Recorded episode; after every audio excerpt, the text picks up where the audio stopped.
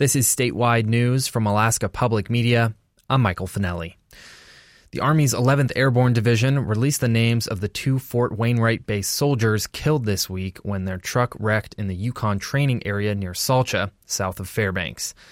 An 11th Airborne news release says Specialist Jeremy Daniel Evans and Specialist Brian Joshua Snowden died of injuries sustained in the accident near the training area east of Eielson Air Force Base. Evans and Snowden were among 17 Fort Wainwright-based soldiers riding in the tactical transport truck when it wrecked Monday morning. 12 other soldiers in the truck were also injured. 8 were treated and released from Fairbanks Memorial Hospital, and the other 4 remained hospitalized in stable condition Wednesday evening. The 11th Airborne news release says the Army's Combat Readiness Center is investigating the accident. And scammers are targeting Juneau homeowners as they deal with the property damage from August's record glacial outburst flood.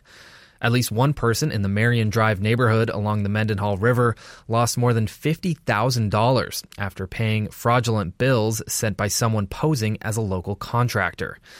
KTOO's Anna Canney has more. Marion Drive resident Dave McKenna didn't fall for the scam, but he said it was convincing at first. McKenna hired a local contractor to rebuild eroded land and armor the riverbank on his property. He received a fake bill for the work, stamped with the contractor's logo and address. Just enough detail for things to be really plausible, so none of it was really raising super red flags. The timing and the amount of money requested closely matched the real work being done on his property. But what ultimately tipped McKenna off was the language of the email. McKenna is a personal friend of the local contractor, and he said the message just didn't sound right. He's always been kind of a man of few words. And when we finally got a request for payment from the imposter, we realized that, that's a really wordy message. McKenna called the contractor, who said he hadn't sent out any invoices yet. After that, McKenna alerted his neighborhood. According to the Federal Emergency Management Agency, these kinds of scams are more common after disasters, as bad actors impersonate contractors, building inspectors, or state and federal agents offering aid. And that's been true after the flood.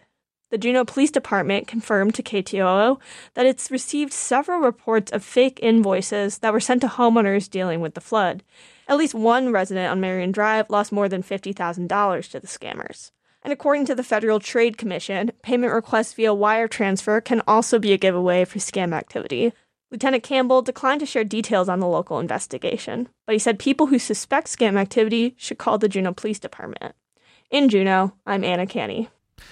This is Alaska Public Media. The Alaska Morning News is brought to you in part by Northrim Bank, helping power the businesses that power Alaska with customized solutions. More at Northrim.com. Support for NPR comes from NPR stations. Other contributors include Fisher Investments. As a fiduciary, Fisher Investments is obligated to act in their clients' best interest. Learn more at FisherInvestments.com. Investments in securities involve the risk of loss.